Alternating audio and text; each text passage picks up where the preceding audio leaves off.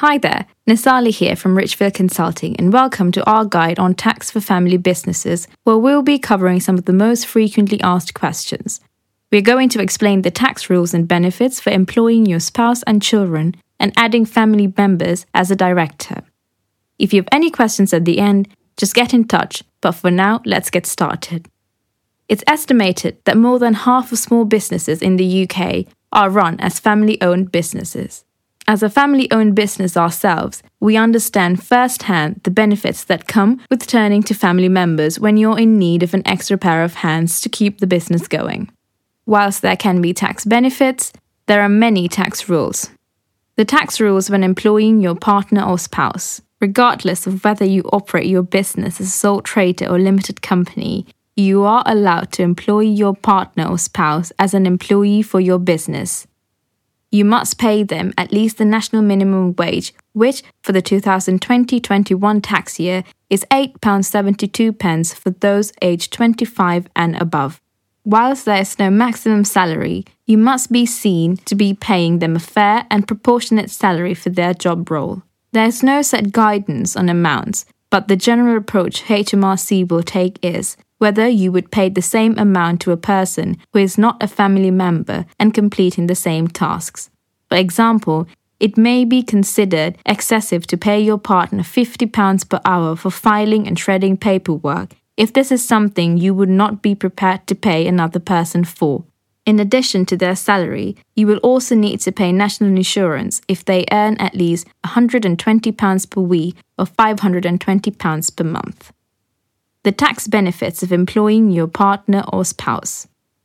Whenever you pay a salary for any employee, regardless of whether they are a family member or not, this is a tax deductible expense against your business profits, which will allow you to reduce your profits. You may also become eligible for employment allowance, which will also allow you to claim up to a maximum of £4,000 for Class 1 employer's national insurance that you've paid as a result of hiring an employee. Employment allowance is not just available for family businesses, but any business which employs staff and has a total national insurance bill of less than £100,000. Employing a partner or spouse can be a good way to utilize their personal tax allowance if they're not currently making full use of it. It means they're able to earn up to £12,500 in a year without having to pay tax on their earnings. This would then contribute to your shared household income as opposed to paying someone external where you would receive no benefit of their tax allowance. The tax benefit of appointing your partner or spouse as a director or shareholder of your company. If your business operates as a limited company, then you can employ your partner or spouse as an employee, appoint them as a director, or make them a shareholder. You can choose to do only one, a combination out of the three, or all three. However, shareholders of a business are entitled to certain benefits which employees and directors are not, specifically, the right to receive dividend payments.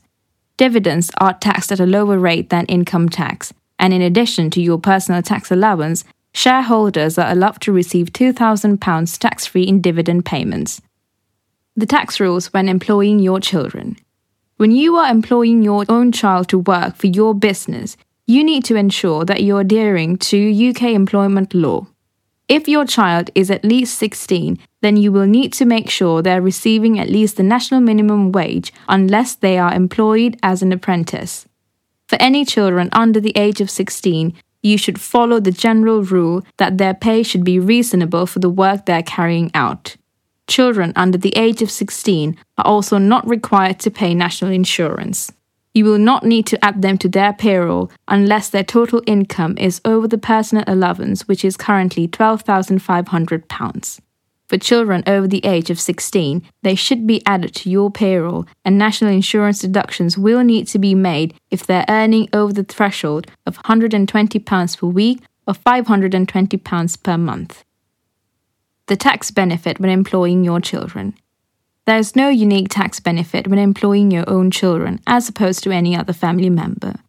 As with the rules for your partner or spouse, you'll be able to deduct their salary from the business income to reduce the profits. You'll also be able to claim back national insurance payments through employment allowance where your child is over 16 and earning above the threshold.